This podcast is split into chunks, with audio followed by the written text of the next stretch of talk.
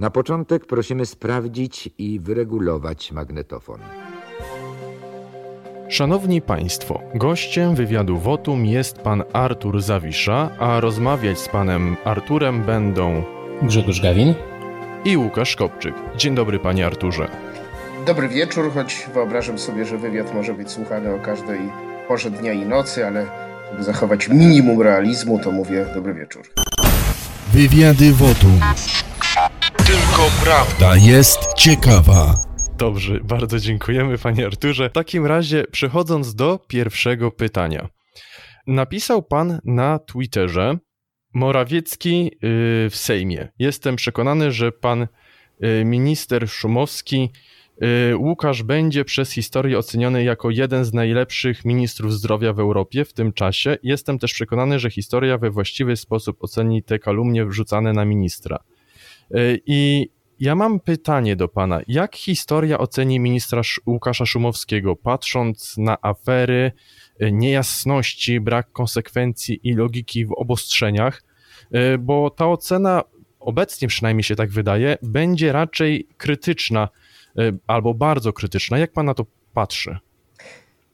Wyznam szczerze, że nie mam aż tak sceptycznej opinii o ministrze e, Szumowskim, choć mu się bacznie przyglądam, mierząc i ważąc e, tak zwane plusy i minusy, bo myślę, że nie jest to postać jednowymiarowa, którą dałoby się albo do nieba wywyższyć, albo do piekła e, pociągnąć, tylko właśnie trzeba jego zalety i wady, wady i zalety konfrontować e, ze sobą i dawać zdroworozsądkową e, ocenę. E, bo co świadczy jednak za profesorem, ministrem, wcześniej lekarzem medycyny Łukaszem Szumowskim. Dzisiaj pojawił się kolejny ranking zaufania osobistości publicznych, gdzie minister Szumowski jest niezmiennie od czasów początku e, epidemii w ścisłej czołówce osób zaufania e, publicznego. To nie jest e, przypadek, ale raczej na swój sposób zdroworozsądkowa odpowiedź opinii publicznej, która dostrzegła w spokojnym profesorze wypowiadającym stonowane zdania, też takim charakterystycznym, dosyć niskim e, głosem, dostrzegła w nim osobę uspokajającą e, nastroje. I być może nie wszystkich on uspokajał, być może prowadzących e, ten program nie uspokajał, ale jednak w skali szerszej, społecznej stał się on tym elementem uspokajania nastrojów, co jednak w najgorętszym, szczególnie momencie epidemicznym, było szczególnie e, ważne.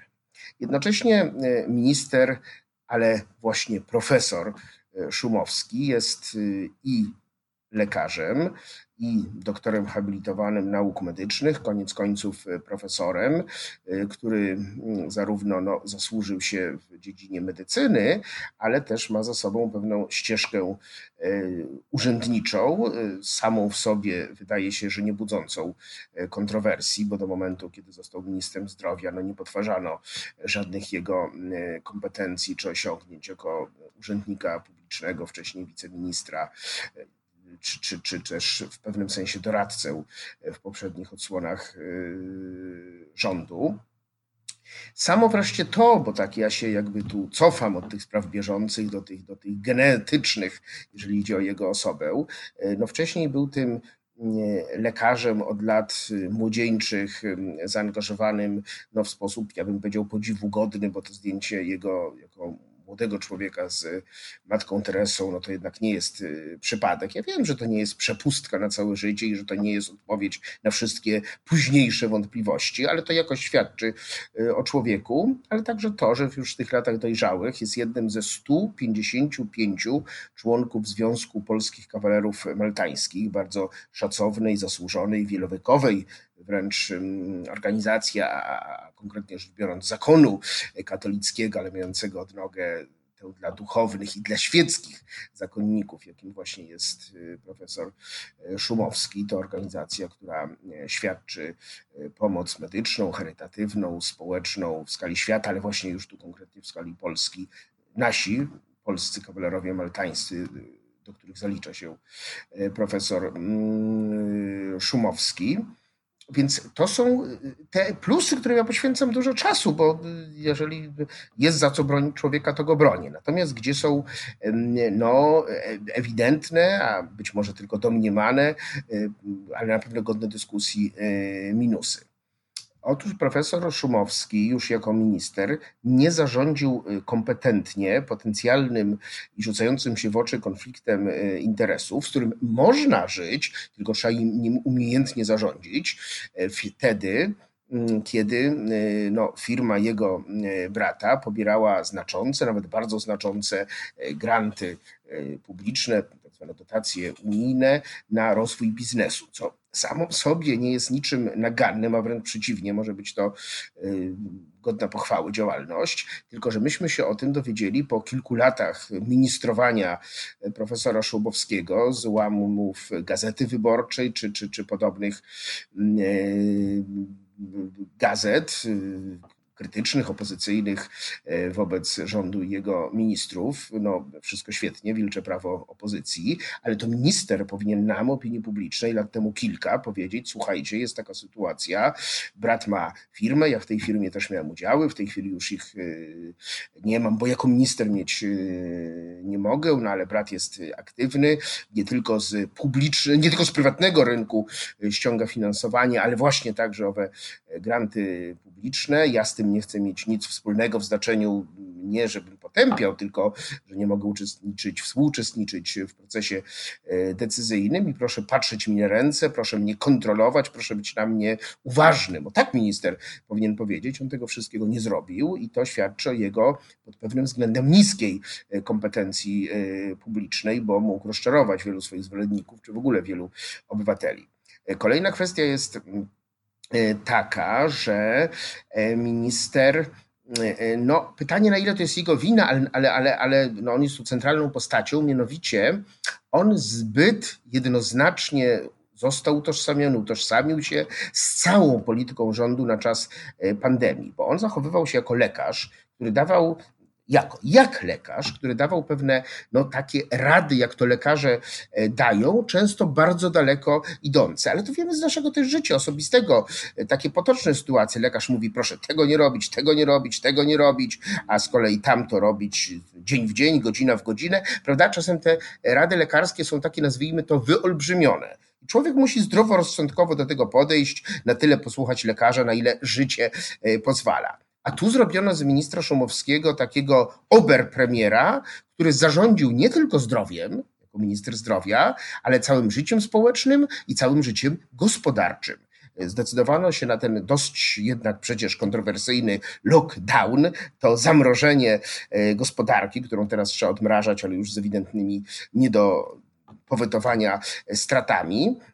I y, to wszystko zrobiono tak, jakby właśnie tylko minister Szumowski miał być jedynym kompetentnym speakerem spraw publicznych w Polsce, a tak naprawdę należało bardziej filtrować różne jego takie ostrożnościowe, może nadostrożnościowe rady. I premier choćby powinien powiedzieć, no panie ministrze z całym szacunkiem, ale ja mam całą gospodarkę na głowie, ja mam 30 milionów gęb do wykarmienia, ja nie mogę zatrzymać gospodarki na nie wiadomo ile i na nie wiadomo jakich zasadach. Proszę też zrozumieć, że życie musi się toczyć mimo epidemii. A to wszystko się e, nie stało, no i mamy z tym nie lada e, pasztet, mówiąc bardzo potocznie, ale przecież chodzi o upadające firmy, o zwalnianych e, z pracy ludzi, o, można by powiedzieć, tragedię polskich rodzin. To przecież nie są żarty.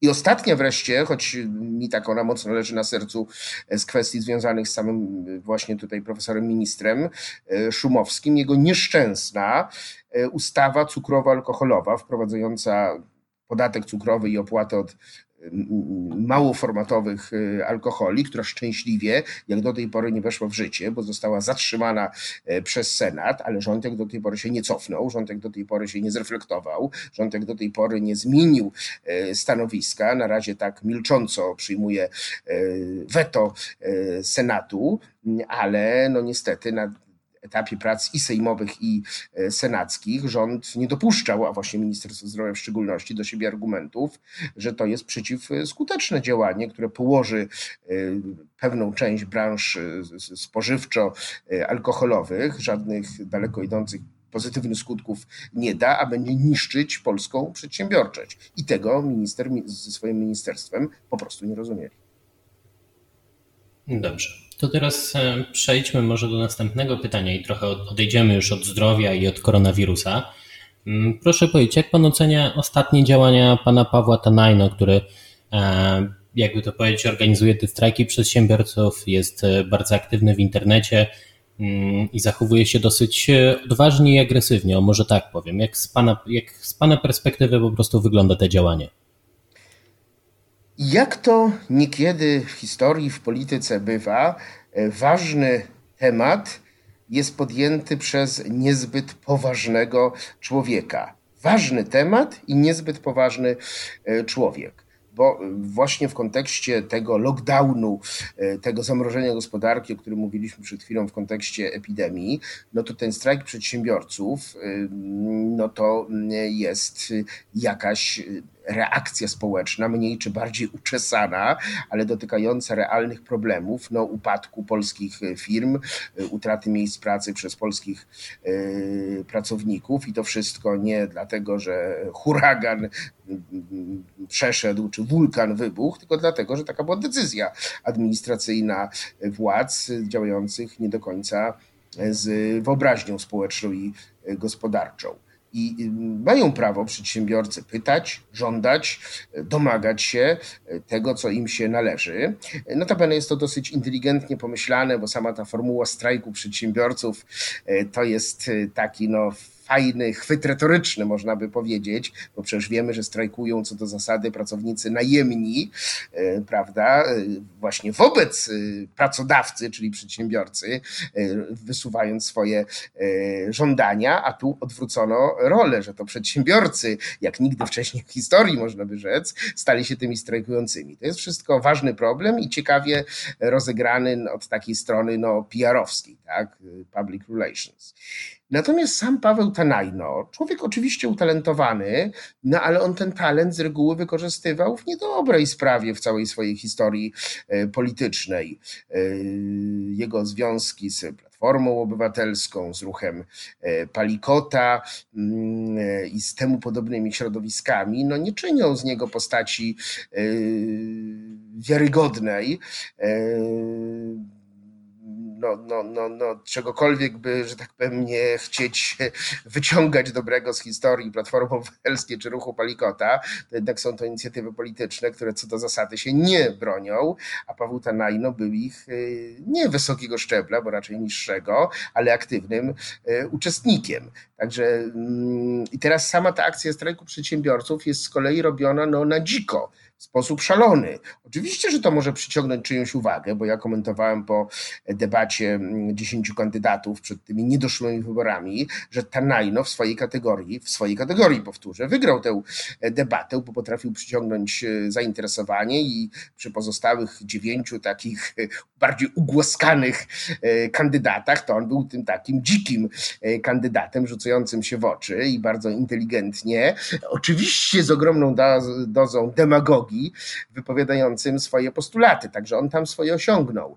Ale to, co później robił na ulicach Warszawy, to świadome e, prowokowanie, bo to tak trzeba wprost powiedzieć, świadome prowokowanie, ten przerost formy nad treścią, to nie jest coś e, rozsądnego, bo jeżeli się chce konkretne sprawy załatwić, to trzeba konkretne sprawy e, załatwiać. Natomiast Paweł Tanajno na ulicach Warszawy i w różnego rodzaju mediach konwencjonalnych i społecznościowych, no, zaczął się specjalizować w swego rodzaju pajacowaniu i de facto kompromitowaniu, kompromitowaniu inicjatywy strajku przedsiębiorców, który oczywiście jest twórcą i nikt mu jej nie odbierze, ale sam e, ograniczał zasięg, e, odbierał powagę e, swojemu przedsięwzięciu, więc trudno mi jakoś tutaj bić jemu brawo. Przejdźmy więc do nieco innej strony y, polityki, czyli y, przejdźmy do Konfederacji teraz, przeciwników y, politycznych pana Pawła Tanajny.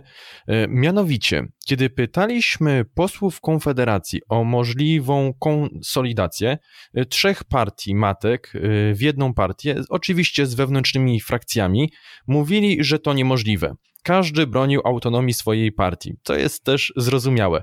I teraz pytanie do pana. Jak pan ocenia możliwość zespolenia trzech politycznych organizmów w jeden? Czy to w ogóle jest możliwe z pana perspektywy?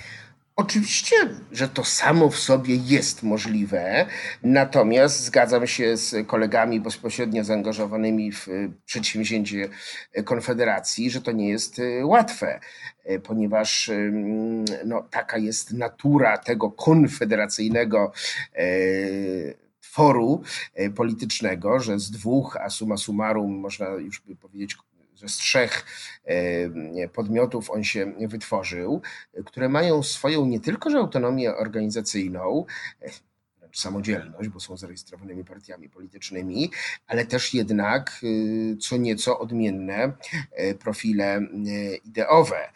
To nie jest rzecz bez znaczenia, e, w szczególności właśnie w takim podmiocie, który na ideowość, na tę wiarygodność programową i koncepcyjną stawia ogromny e, akcent, bo w takich bardziej powiedziałbym, mainstreamowych y, środowiskach politycznych, to tam można na program machnąć ręką, a kogo to w końcu interesuje, jak posady są y, do wzięcia. Natomiast tu, gdzie się stawia na ideowość, jak u narodowców z jednej strony, a u wolnościowców z drugiej strony, a u konserwatystów Brauna, tak to powiedzmy, z trzeciej strony, to nie można lekką ręką machnąć na to, że to jest bez znaczenia, bo w ten sposób y, ugodziłoby się własnych najgorętszych zwolenników, którzy właśnie dla tej ideowości związali się czy to z Braunem, czy to z Ruchem Narodowym, czy to z partią e, Korwin. Więc mm, ten jakby problem y, musi być brany pod uwagę, ale oczywiście, że jest druga strona medalu. Ja to jako taki powiedzmy obserwator polityczny już też przepowiadałem jeszcze że czasów tej pierwszej konfederacji w znaczeniu konfederacja Korwin, Brown, Leroy Narodowcy, że jak ona wejdzie być może do Parlamentu Europejskiego, to się nie stało, ale później do Sejmu, co się stało, E, to te jej e, e, wewnętrzne podmioty będą odgrywały inną rolę, mniejszą w pewnym sensie, dlatego że Konfederacja będzie miała swój klub poselski, będzie występowała w mediach, a jej posłowie będą mieli podpis Konfederacja, a nie tam ruch Korwin czy, czy Korona Brauna i że nastąpi no, daleko idące usamodzielnienie projektu Konfederacji. Ludzie będą w wyborach głosować na Konfederację, to Konfederacja będzie otrzymywać transze subwencji e, finansowej jako partia polityczna wchodząca do Sejmu z ponad 3% e, wynikiem, e, to w różnych tam omówieniach medialnych, krajowych i zagranicznych Konfederacja będzie żyła własnym życiem. I będzie to rzecz, którą jakoś trzeba będzie ze sobą pogodzić czyli tę odrębność nowego podmiotu Konfederacji z istnieniem tych rdzeniowych, pierwotnych e, podmiotów. E, innymi słowy, dzisiaj ciągle jeszcze jest czas na tę konfederację nie ujednoliconą, a być może ona powinna przyjąć jeszcze inne środowiska na równych czy podobnych, analogicznych prawach. Niech będzie 4, 5, 6 podmiotów różnej wagi, choćby e, w Konfederacji, e, więc niech ona się jeszcze rozszerza w taki sposób pluralistyczny, a na takie dalej idące ujednolicenie to jeszcze przyjdzie czas, być może pokolenia e, będzie trzeba, żeby ta Konfederacja stała się, tak tu zażartuję, federacją, czyli właśnie tworem bardziej jednolitym, a nie rozczłonkowanym, jak to do tej pory jest. Dobrze, jeszcze pozostańmy przy temacie Konfederacji, e, ponieważ jak wiemy, Krzysztof Bosak jest kandydatem na prezydenta, no i ale jednak wywodzi się z ruchu narodowego. E, to jest całkowicie naturalne. Jak pan myśli, czy poprzez to, że to właśnie Krzysztof Bosak jest kandydatem całej Konfederacji na prezydenta, czy to spowoduje, że ruch narodowy może, jakby to powiedzieć, zdominować Konfederację? Czy jednak ten status quo pomiędzy partiami, które są w środku, zostanie nadal zachowany? Krzysztof Bosak, zacznijmy od tego, robi bardzo dobrą robotę Konfederacji, bo jest świetnym e, kandydatem, który wdarł się e, bardzo szybko, najpierw do pierwszej szóstki, a potem się okazuje, że nawet w ramach tej szóstki awansuje, e, idąc w górę krok po kroku. Jako kandydat mm, zrównoważony, stonowany, poważny, rzeczowy, merytoryczny, e, który też odczarowuje, to ja powiem, bo to nie każdy z Konfederacji chciałby powiedzieć, który też odczarowuje wizerunek Konfederacji, bo dla wielu e, wyborców nie głosujących na Konfederację, a jest takich 90 parę procent w Polsce aktywnie głosujących, e, to Konfederacja może być postrzegana jako ekscentrycy od Korwina którzy no, celują w jakichś e, ekstrawaganckich wypowiedziach czy działaniach, lub znowu tak wyostrzę, chuligani, narodowcy, ulicznicy e, od marszów niepodległości, to to się nawalają z policją e, kawałkami bruku stołecznego. Krzysztof Bosak pokazuje, przez właśnie te swoje cechy, które tu już wymieniłem, że ani żadnym ulicznym chuliganem, ani żadnym ekstrawaganckim yy, dziwolągiem yy, nie jest, tylko właśnie politykiem w tej chwili można być, by już powiedzieć pierwszej yy, kategorii. Yy, I to jest dobra robota dla Konfederacji. Jednocześnie on przecież doskonale, jak na te możliwości personalne, jakie są, syntetyzuje nurty Konfederacji, bo narodowcem no to jest oryginalnie od samego początku, jako wszechpolak, jako poseł Ligi Polskich Rodzin, jako wiceprezes Ruchu Narodowego, co do tego nie trzeba przekonywać, ale przecież jest z narodowców najbardziej wolnościowym, do tego stopnia, że część środowisk narodowych czyni mu z tego zarzut. Obóz narodowo-radykalny powiedział, że w tych wyborach są sami demoliberalni kandydaci, włączając w to Krzysztofa Bosaka, którego się jakby wyrzekli narodowi e, radykałowie, a jego wolnościowe poglądy były całkowicie albo w ogromnej mierze do zaakceptowania przez kolegów z partii Korwin. No dość powiedzieć, że ważny i charakterystyczny poseł Artur Dziambor z Gdyni poparł w tym ostatecznym prawyborczym głosowaniu Krzysztofa Bosaka, bo różnie ono mogłoby się e, potoczyć i wcale nie Krzysztof mógłby być e, prezydenckim kandydatem Konfederacji, a właśnie głosy związane z posłem Dziamborem do tego doprowadziły, bo Krzysztof był wystarczająco e, wiarygodny dla poważnych wolnościowców. Ale jest przecież też konserwatystą e, Krzysztof. Ja sobie przypominam taką kiedyś rozmówkę, jaką odbyliśmy po niedzielnej, łacińskiej, tak zwanej trydenckiej mszy świętej, siedząc na ławeczce e, pod kościołem ojców redemptorystów na Woli. Grzegorz Braun, uczestnik tej mszy oraz Krzysztof Bosak i ja, także jako tej mszy e, uczestnicy. Tam się e, spotkaliśmy i nie było to nic dziwnego dla Grzegorza Brauna, że tam nas mógł zdybać, przydybać i zagadać do nas w sprawie, która podówczas była dla niego mm, e, istotna. Także ten rys konserwatywny u Krzysztofa, który na przykład był tak dawno temu gościem brytyjskich, takich konserwatywno-tradycyjnych e, środowisk kulturowo-społeczno-cywilizacyjnych, gdzie miał przemowę na, na, na jednym z takich powiedzmy zjazdów tych środowisk w Wielkiej e, Brytanii więc e, Krzysztof, chcę powiedzieć, syntetyzuje nurty Konfederacji, ale też trzeba powiedzieć, e, tego z kolei może znowu nikt w Konfederacji głośno nie mówi, a ja jako Konfederacji przyjaciel, ale nie bezpośredni aktywny uczestnik mogę głośno powiedzieć, no Krzysztof de facto poprzez tę kampanię staje się liderem Konfederacji. On nie jest już wiceprezesem Ruchu Narodowego, jednej z trzech partii e, Konfederacji. On jest medialnym a przez to politycznym liderem Konfederacji. Janusz Korwin-Mikke, no ten patriarcha środowisk konfederackich, ma już swoje podwójne 7, 77 e, lat i, i, i, może z satysfakcją powiedzieć, że pewnego dzieła dokonał, wprowadzając e, posłów e, do Sejmu, takich, jakich ciał po, po, po, po dziesiątkach lat działalności, bo przecież to pół wieku wręcz można by wyliczyć u Korwina, Janusza Korwin-Mikkego.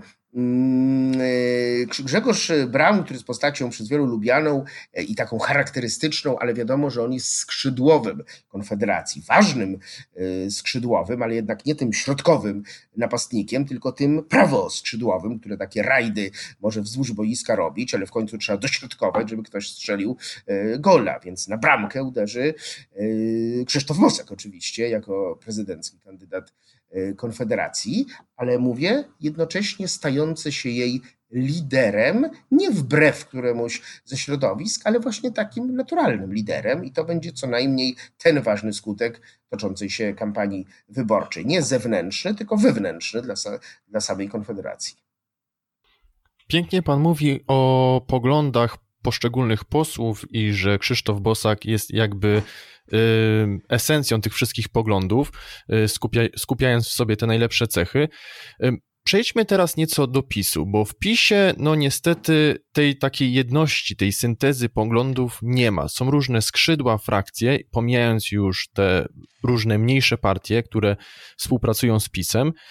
I tutaj takie pytanie, dlaczego posłowie PiSu, którzy, którym często światopoglądowo bliżej do Konfederacji niż do PiSu właśnie, y, w tymże PiSie pozostają. I takim przykładem y, jest na przykład pani poseł Anna Siarkowska, która jest pro-life, broni życia nienarodzonych dzieci, a jednocześnie broni na przykład ostatnio na Twitterze widziałem linii telefonicznej Ministerstwa Zdrowia, na której y, będzie można się dowiedzieć, gdzie będzie można zamordować nienarodzone dziecko, no bo lekarze nie muszą o tym informować i teraz ministerstwo taką linię uruchamia.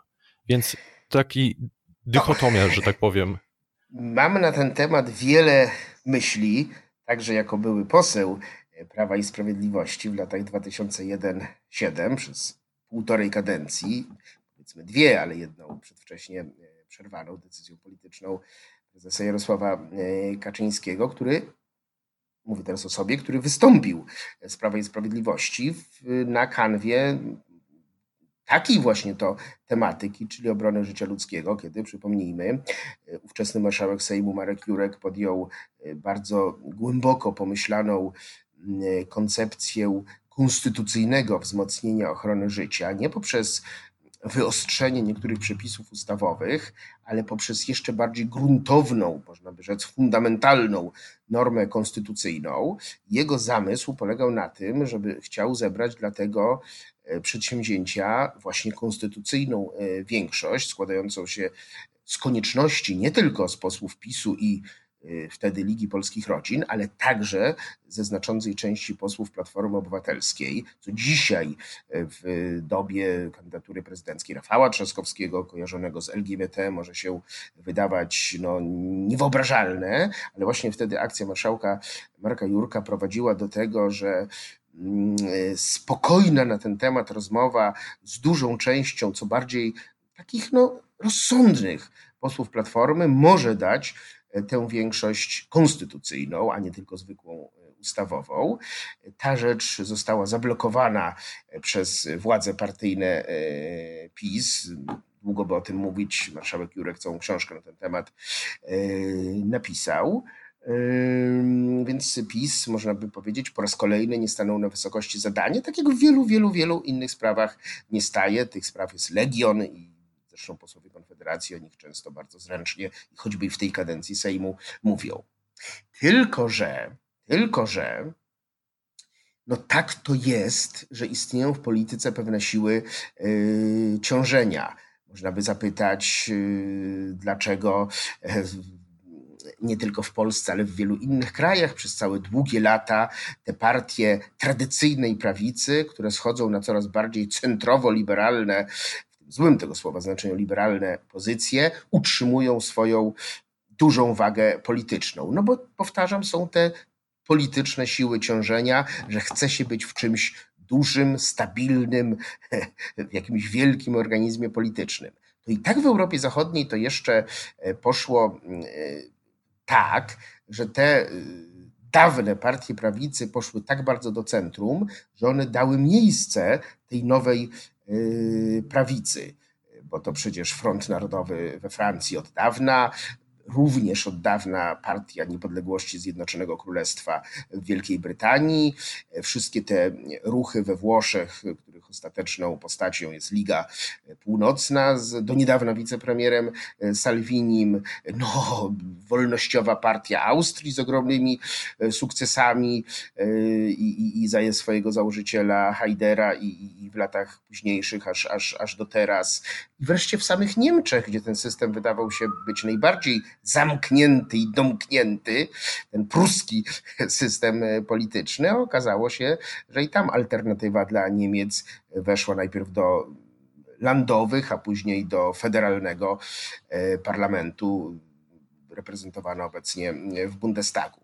Tylko, że polski fenomen, i tu jest pewna no, inteligencja polityczna Jarosława Kaczyńskiego, którą trzeba mu oddać, polski fenomen polega na tym, że PiS nie chciał się od tej prawej ściany y, odkleić.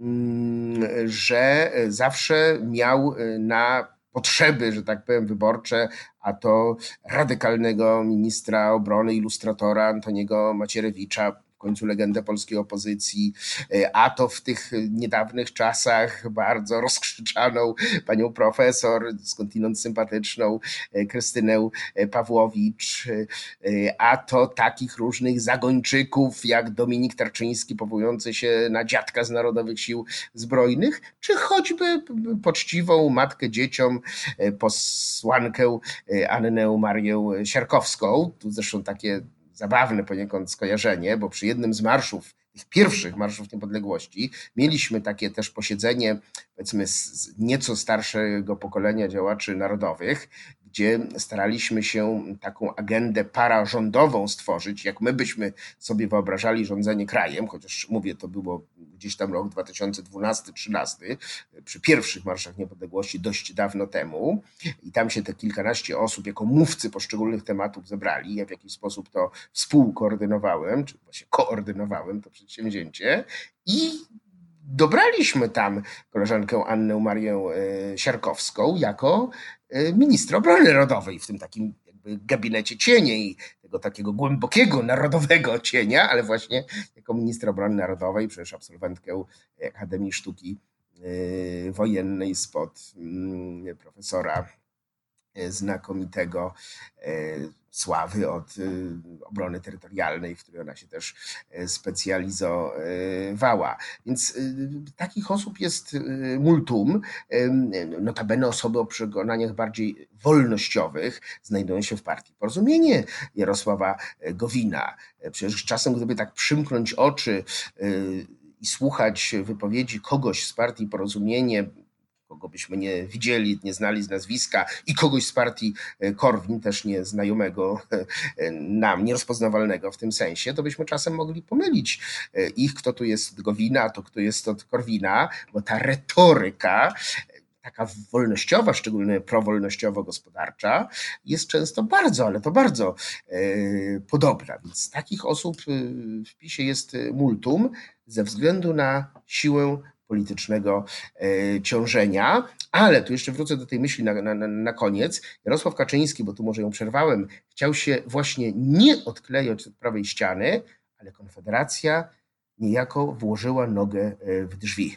E, nie można było mm, aż tak długo, no, w pewnym sensie zwodzić części wyborców i no, znalazł się ten ponad milion obywateli głosujących na Konfederację, którzy e, powiedzieli, my chcemy mieć wolność, niepodległość, jak brzmi ten dalszy przydomek Konfederacji, Konfederacja wolność i niepodległość, a tę wolność i niepodległość jest w stanie nam zapewnić tylko odrębny odpisu byt e, polityczny. No i jesteśmy w trakcie, powiedzmy, ewolucji polskiej sceny.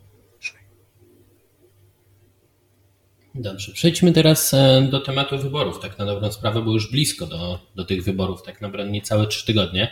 Przepraszam, można powiedzieć... głośniej, głośniej? Tak, oczywiście, jak najbardziej. Staram się tak, aby to było zrozumiałe, ale nie ma problemu. Postaram się głośniej. Czy teraz jest ok? Tak? Super. Więc tak, zbliżamy się do wyborów. Wiadomo, że już tak naprawdę niecałe trzy tygodnie nam zostały do e, pierwszej tury wyborów. E, obecne sondaże wskazują, że najprawdopodobniej w drugiej turze znajdzie się Andrzej Duda, no i Rafał Trzaskowski. I co według Pana powinien zrobić Krzysztof Bosak? Czy jakoś e, konkretnie opowiedzieć się za którymś z kandydatów? Czy może powinien, jakby to być, dać dowolność swoim wyborcom w sprawie głosowania w drugiej turze? To jest bardzo ważny, a jednocześnie bardzo trudny temat, ale od którego nie uciekniemy bo ta druga tura będzie. Oczywiście są sympatyczni wyborcy Konfederacji, którzy mówią, że problemu nie ma, bo Krzysztof po prostu będzie w drugiej turze, więc się tak jak w pierwszej, tak i w drugiej na niego zagłosuje. No ale powiedzmy, że sondaże aż tak optymistyczne e, nie są, chociaż dają zupełnie przyzwoite e, wyniki kandydatowi Konfederacji. Raczej taka analiza socjologiczna, jakby sumująca pewne trendy, megatrendy, jak to się mówi, idzie w tym kierunku, że około połowy głosów aktywnych wyborców ma urzędujący prezydent y, Andrzej Duda, kandydat PiSu ale też i więcej niż PiSu, bo to jest pewna zaleta Andrzeja Dudy, że on przez taką swoją koncyliacyjność, e, taką, taki jednak swój no, niezadziorny, a, a, a taki sympatyczny e, charakter jest w stanie pozyskać e, część wyborców centrowych, którzy na twardy PiS by nie zagłosowali, a na miłego prezydenta Dudę to i owszem, więc jest ta około połowa wyborców za Andrzejem Dudą. No i druga połowa wyborców jest za kandydatami opozycji od centrum na lewo. Idąc tak od centrum Władysław Kośniak-Kamysz, później no, bardzo znaczący y, kandydat z Platformy Obywatelskiej Rafał Trzaskowski, który skądinąd robi znakomitą w mojej ocenie kampanię wyborczą. Ja się z nią nie zgadzam, tak, ale że jest znakomicie e, robiona. Szymon Hołownia, no ten rezerwowy kandydat y, Platformy, który był najgorszy dla niej, y, znaczy Platformy, obozu establishmentowego od TVN, prawda, po Gazetę Wyborczą i Tygodnik Powszechny, ten rezerwowy kandydat, który dzisiaj znowu może usiąść na ławce rezerwowych, bo jednak napastnik Trzaskowski wszedł e, do gry. Była to udana podmianka pod hasłem terminu wyborów. E, no i wreszcie Robert Biedroń, który szczęśliwie ma fatalne e, sondaże, bo fatalnie się prezentuje, to na osobną e, rozmowę, jak Lewica po raz kolejny po Magdalenie Ogórek znowu po następnych pięciu latach źle trafia z kandydatem na prezydenta, ale ta cała czwórka ma łącznie drugą połowę aktywnych głosów, znaczy połowę. To jest tak po 40 mniej więcej procent. Duda i tamci czworo. Plus dla Andrzeja Dudy jest taki, że on ma jeden czterdziestkę, a oni aż we czworo drugą czterdziestkę. Minus dla Andrzeja Dudy jest taki, że jak ta czwórka od centrum na e, lewo się połączy y, głosami, no to robi się 50-50, robi się pół na pół. Wtedy może być każdy wynik w drugiej turze wyborów prezydenckich, ale dosłownie każdy, bo będzie decydować y, pogoda, wynik meczu piłkarskiego, nastroje na grillu, ból głowy, kazanie proboszcza i tak dalej, i tak dalej. Nikt nie wie, jaki mikroczynnik zadecyduje o wyniku y, wyborów w skali makro. Ale tu właśnie mamy Krzysztofa Bosaka, który jest jedyny w swoim rodzaju, to mówię bardzo wyraźnie, jedyny w swoim rodzaju, bo jest kandydatem, ja to nazywam prawicowej opozycji. To jest ważne określenie, prawicowej opozycji, bo on poprzez swoją prawicowość jakoś tam koresponduje z Andrzejem Dudą. Oczywiście ja znam ten argument, że PiS to nie prawica, Duda to nie prawica. No dobrze, ale dla milionów polskich wyborców PiS i Duda to właśnie jest prawica, bo chodzi do kościoła, powiewa biało-czerwoną e, flagą i goni złodziei, tak mówiąc takimi ogromnymi skrótami myślowymi. Więc w ramach takich, takich grubych e, utożsa, utożsamień e, to Duda i Bosak są prawicą, natomiast jest to prawica opozycyjna i z kolei Krzysztofa Bosaka z tą opozycyjną czwórką łączy właśnie opozycyjność, że są na kontrze do rządu PiSu. Owszem, jest to kontra przemyślana, czasem wyostrzona, czasem właśnie łagodniejsza, stara się być taka racjonalna i roztropnościowa, ale jest to kontra, jest to opozycyjność wobec rządu PiSu. I on jako Krzysztof Bosak, kandydat prawicowej opozycji, opozycjonista, ale prawicowy, prawicowiec, opozycyjny może się bardzo różnie zachować. Może oczywiście no właśnie, tu wchodzimy na grząski grunt. Ja nie chcę zbyt tu, powiedzmy, wychodzić poza swoją rolę, no ale powiedzmy, skoro jestem pytany, to tak tytułem kibica parę takich porad, analiz, analiz porad, bo co może zrobić Krzysztof e, Bosak? Może oczywiście powiedzieć, że Jacek Kurski tam brzydko traktował konfederatów e, w telewizji i wobec tego trzeba głosować na Rafała Trzaskowskiego. Tylko, że to byłoby zachowanie rozkoproszonego e, dziecka, które czysto emocjonalnie reaguje i jak to się mówi, na złość mamie odmraża sobie uszy. Bo trzeba jasno zapytać, czy chcielibyśmy Polski e, Rafała e, Trzaskowskiego. Przy całej inteligencji, a nawet uroku e, tego polityka, przy całej jego elokwencji, erudycji, wykształceniu, czy chcielibyśmy mieć Polskę Rafała Trzaskowskiego? No, ja no, nie rozumiałbym wyborcy, sympatyka, działacza, polityka Konfederacji, który uznałby, że Polska Trzaskowskiego jest lepszym e, wyborem. Wydaje mi się, że to jest e, no way, mówiąc e, krótko. Natomiast z kolei koleżeństwo z PiSu uważa, że Krzysztof Bosak powinien uznać wyższość Prawa i Sprawiedliwości, grzecznie ukłonić się Andrzejowi Dudzie i powiedzieć, pan jest moim tu starszym kolegą, więc ja jako junior, młodziak, młodszy brat, oczywiście, że panów walizeczce, do walizeczki pakuję, w walizeczce przynoszę i oddaję moje głosy.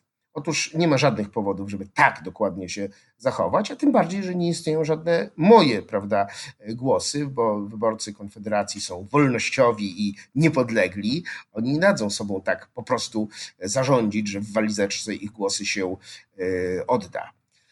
Ktoś powie, no to zostaje trzecie, ostatnie chyba rozwiązanie, wielkie dezinteresmą, powiedzieć róbcie co chcecie, róbta co chcecie, tak, druga tura to już jest lipiec, wakacje, wyjeżdżam posurfować na Adriatyk, powie Krzysztof Bosak, mnie to już nie interesuje, co będzie w drugiej e, turze, każdy kowalem swojego losu, co ma być to będzie, hej przygodo. No więc ja uważam, że to hej przygodo byłoby też nieodpowiedzialne i nie licujące właśnie z powagą i odpowiedzialnością Krzysztofa Bosaka. W mojej ocenie on jednak jakoś powinien zachować się przed tą drugą wyborów, drugą turą wyborów, a nie tylko mm, obrócić się na pięcie i, i powiedzieć mnie już nie ma, ja się nie bawię. To nie. Gdybym ja miał w tej chwili tak tu nagłos w tym podcaście doradzać, przecież bywam niekiedy w kontakcie nie tylko takim publicznym z kolegami e, z Konfederacji, ja bym powiedział, że należy postawić wysokie i sprawdzalne, można powiedzieć gwarantowane warunki Andrzejowi Dudzie, a dlatego Andrzejowi Dudzie, że on jest w stanie je spełnić, mając ze sobą większość parlamentarną. To jest bardzo istotny czynnik. Wysokie i sprawdzalne warunki Andrzejowi Dudzie. No już tak nawet konkretnie rzucając pomysłem, należałoby zażądać od niego, żeby zgłosił jako projekt prezydencki ustawę o kwocie wolnej od podatku w tej wysokości, jaka wynika z programu Konfederacji, nie tej obecnej zaniżonej, ani nawet tej, którą Andrzej Duda e, obiecywał, ale tę, która jest e, głoszona w programie e, Konfederacji. Oczywiście powiadam zażądać, żeby to był projekt prezydencki zgłoszony, nie obiecany, tylko zgłoszony do prac parlamentarnych, tak już mówiąc metaforycznie i pół żartem, pół serio, żeby ten projekt był krwią prezydencką podpisany, a prezydent, prezydent jeszcze tę swoją krew powinien w probówce zostawić w depozycie notarialnym, żeby Konfederacja miała do tego dostęp, żeby nie mógł się wyłgać, że to nie on podpisywał w ogóle nie wie o co chodzi i nie pamięta, pan prezes Jarosław zabronił, żeby nie było tego typu numerów, tylko naprawdę trzymać twardo w ryzach i oczywiście żądać, żeby ta ustawa została uchwalona. Oczywiście to jest ten element ryzyka, bo ona nie mogłaby być w trybie takim natychmiastowym, nagłym uchwalona. To musiałoby się stać po wyborach parlamentarnych. Ale ja powiem tak, gdyby prezydent Duda obiecał, a potem oszukał, obiecał, a potem oszukał, to by sobie i całej formacji stryczek na szyję yy, założył. To byłoby pozorne cwaniactwo. To byłoby drobne oszustewko na parę miesięcy czy nawet parę lat, ale to by się e, skończyło mega kompromitacją i mega katastrofą polityczną e, Prawa i Sprawiedliwości. W mojej ocenie wysoka, godna polskich przedsiębiorców i pracowników kwota wolna od podatku, a być może przecież nie tylko to, ja podaję taki przykład, jest e, do wywalczenia. I uważam, że za taką cenę, ale nie personalną, nie posad, tylko koncepcyjną, programową, finansową wreszcie, e, za taką cenę można by rozważyć poparcie Andrzeja Dudy jako faworyta tych wyborów prezydenckich. Wiem, że nie każdy z kibiców Konfederacji ze mną się zgodzi. Ja słyszę, czytam te wszystkie pomstujące e, napisy, wpisy. Rozumiem, z czego one wynikają, przecież nie są nieprawdziwe. Natomiast wyrażam swoją opinię, jak należałoby się w takiej sytuacji polityce y, z pewnością trzeba zachować rozsądek i tutaj właśnie pan takie bardzo rozsądne rozwiązanie przedstawia. Ja jeszcze mam takie na koniec jedno y, krótkie pytanie, bo oprócz omawianego tutaj pana Krzysztofa Bosaka, Rafała Trzaskowskiego, czy Andrzeja Dudę, czy pozostałych kandydatów, pominęliśmy jednego kandydata, który zmieniał tak z perspektywy odbiorców wyglądało, zmieniał strony albo przynajmniej decyzje. I tutaj mowa o panu Marku Jakubiaku, z którym y, współtworzył pan Federację dla Rzeczpospolitej. I tutaj chciałbym zapytać takie dwa mikropytania zadać panu. Czy pan Marek Jakubiak może jeszcze namieszać na polskiej scenie politycznej w najbliższym czasie, bo w dalszej przyszłości z pewnością może, bo ma pewnie ku temu możliwości, ale czy w najbliższej przyszłości i co wpłynęło na to, że panowie zakończyli współpracę? No, to Ostatnie pytanie, a to znowu taki by się temat rzeka. Króciutko, króciutko. Otworzył. Natomiast y, zacznę od tego, że oczywiście są ci pomniejsi kandydaci w wyborach, ale często całkiem sympatyczni, że wymienię tu z nazwisk y, profesora Mirosława Piotrowskiego z Katolickiego Uniwersytetu Lubelskiego, czy Stanisława Żółtka, przecież historycznego polityka uni, y, polityki realnej wespół z Januszem Korwin-Mikkem. Dzisiaj oni nie święcą triumfów w sondażach, ale są to postaci absolutnie godne e, uwagi, które w mojej ocenie, mówiąc wprost, e, powinny kiedyś zasilić Konfederację. No i mamy wreszcie tę ciekawą przecież e, postać Marka Jakubiaka, który ma liczne walory jako polityk i jako przedsiębiorca i jako osoba, mężczyzna, ojciec i tak dalej. Natomiast w mojej ocenie on źle pokierował swoją ścieżką parlamentarną bo był charakterystyczną postacią klubu Kukiz 15, bardzo dobrze, jak to się mówi, sprzedającą się w mediach, w dobrym tego słowa znaczeniu, sprzedającą się e, w mediach.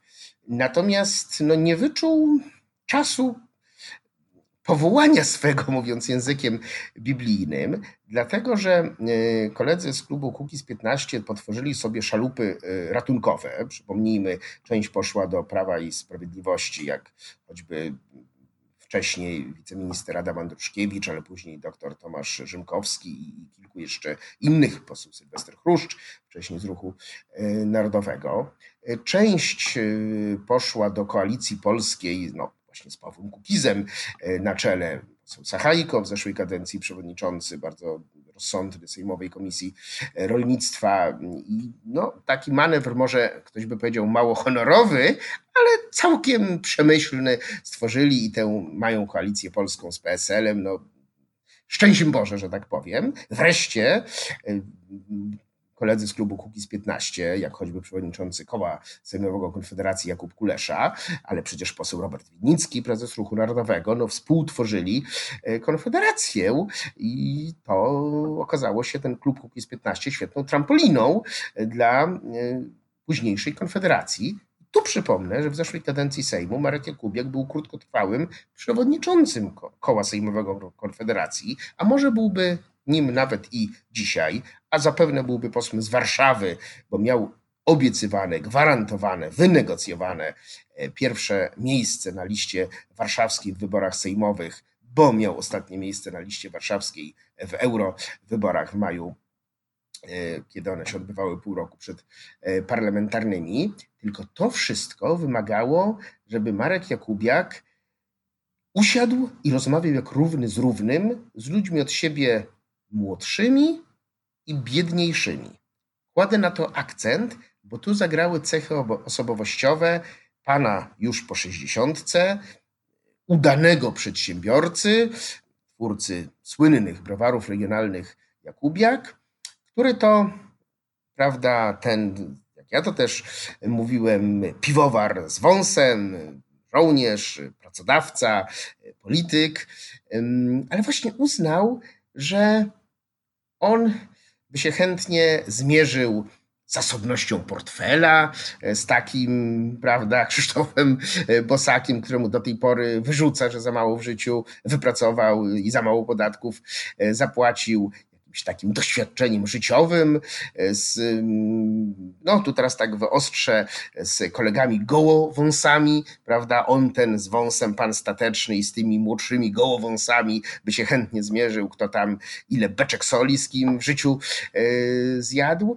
on nie chciał pokornie pochylić głowy i potraktować się jako jednego z trzonów Konfederacji, za czym ja optowałem, bo moja rola u boku Marka Jakubiaka była taka, żeby go doprowadzić do Konfederacji jako ważnego, charakterystycznego polityka tej formacji, który co więcej nadawałby jej pewnego balansu. Bo jak mówimy o tym, że Prawo i Sprawiedliwość zbiera miliony głosów wyborców, a no właśnie dlatego, że w tej partii jest dużo takich statecznych osób, które jednak no, przyciągają głosy tych normalnych, zwykłych wyborców. I Marek Jakubiak mógł być tym balansem e, dającym kotwicę normalności, że tak to powiem, e, w Konfederacji, to by pomogło wszystkim. Jemu, narodowcom, korwinistom i Braunowi. E, wreszcie, żeby taki Jakubiak, człowiek z krwi i kości, żołnierz, przedsiębiorca, husarz, tak, był też w Konfederacji. I udało mi się to na wiosenne wybory do Parlamentu Europejskiego. Tam Federacja dla Rzeczypospolitej, rejestrowana przez Marka Kubiaka, zafunkcjonowała w ramach Konfederacji. Krzysztof Drozdowski, nasz y, kolega, sekretarz generalny powstającej federacji, był liderem y, listy w województwie kujawsko-pomorskim, gdzie zresztą robił świetną e, kampanię wyborczą, startując z niskiego pułapu, a uzyskując całkiem przyzwoity e, wynik. Natomiast to wszystko zostało przez samego Marka Jakubiaka zaprzepaszczone, e, ponieważ jemu się wydało, że wokół niego polityka powinna się kręcić. Nie wokół Kaczyńskiego, nie wokół Tuska, nie wokół Konfederacji, tylko wokół Marka Jakubiaka, bo jest, no, prawda, człowiekiem z apaszką, fularem e, w istocie, jedynym, niepowtarzalnym na scenie politycznej, o wizerunku, jakiego nie ma e, nikt i pani Agnieszka Gozdyra go ciągle zaprasza do Polsat News, więc polityka polska powinna się toczyć wokół Marka Jakubiaka. No i się srodze przeliczył dostał 3501 e, głosów w wyborach sejmowych, startując egzotycznie w Krakowie z listy koalicji, bezpartyj, koalicji bezpartyjni samorządowcy, gdzie tam na ostatnią chwilę się ledwo, ledwo e, dokleił jako partyjny kandydat bezpartyjnej e, koalicji, więc taki też trochę śmiech na sali. No i cała ta tworzona przez niego struktura, która przez chwilę mogła budzić jakieś nadzieje Federacji dla Rzeczypospolitej, rozpieszła się. Zresztą na jej gruzach e, powstało bardzo ciekawe Stowarzyszenie Patriotyzm i Wolność, którego wspomniany Krzysztof Drozdowski jest prezesem, a koleżanka Wioleta Kamińska z Krakowa, kolega Robert Pogorzelski z Warszawy i kolega Adam Kiełczewski, niedawno wicelider listy Konfederacji na Podlasiu, wice prezesami. Ja tam też rolę taką powiedzmy programowo-koncepcyjną e, odgrywam i tworzymy bardzo ciekawe środowisko. Oczywiście niewielkie ilościowo, ale zakładam, że całkiem niezłe jakościowo. E, więc jeśli zasługą Marka Jakubiaka i Federacji dla Rzeczypospolitej jest powstanie Stowarzyszenia Patriotyzm i Wolność, to chociaż tyle dobrego z tej eskapady wynika. Słuchałeś podcastu Wotum. Jeżeli nie chcesz przegapić kolejnego wywiadu, obserwuj nas na Spotify lub na innych platformach podcastowych. Polub nasz fanpage na Facebooku. Subskrybuj kanał Wotum na YouTubie. Nie zapomnij również skomentować i dać łapki w górę. Wszystkie linki znajdziesz w opisie.